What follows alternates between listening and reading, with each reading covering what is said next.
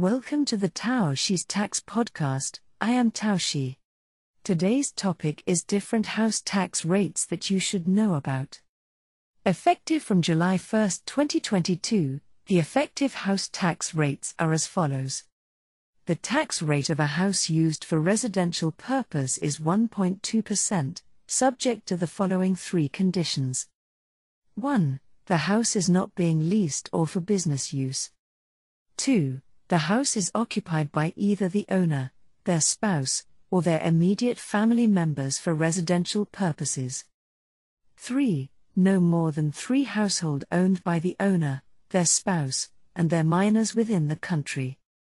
The applicable tax rate for each household is 2.4% if you hold up to five households that are for residential use. The applicable tax rate is 3.6% for each household if you own more than six households, but except for the following eight categories. Public houses used for residential purposes, labor dormitories, BOT cases of public school student dormitories, public owned in common, dedicated for the parking of vehicles, houses used for residential purposes built by proprietors that have not been sold within three years subleasing and escrow entrusted social housing, these eight categories of houses will not be included in such category and will bear a tax rate of 2.4%. For houses used for business purpose, the tax rate is 3%. For houses used as a private hospital, a private clinic, or a professional office, the tax rate is 3% for houses used as the premises of a non residential purposes and non profit civil organization, the tax rate is 2%.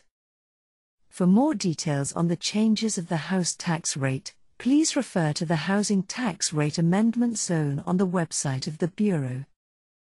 Housing Tax Information Supplement In 2015, the city's Real Estate Assessment Committee approved a 60% increase in the standard value of newly built, expanded, or rebuilt houses constructed between July 1, 2015, and June 30, 2021. In 2021, the city's Real Estate Assessment Committee raised the standard value of a house to 70%, a 10% increase, for newly built, expanded, or rebuilt houses constructed on or after July 1, 2021. The taxation of old houses falling outside the fourth mentioned category is not affected.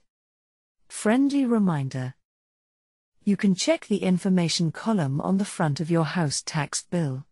If the house rate is not for residential purposes or leased for public welfare purposes, you can apply for a change through item 2 on the right hand side of your house tax bill, or submit an application for change on the Bureau's website.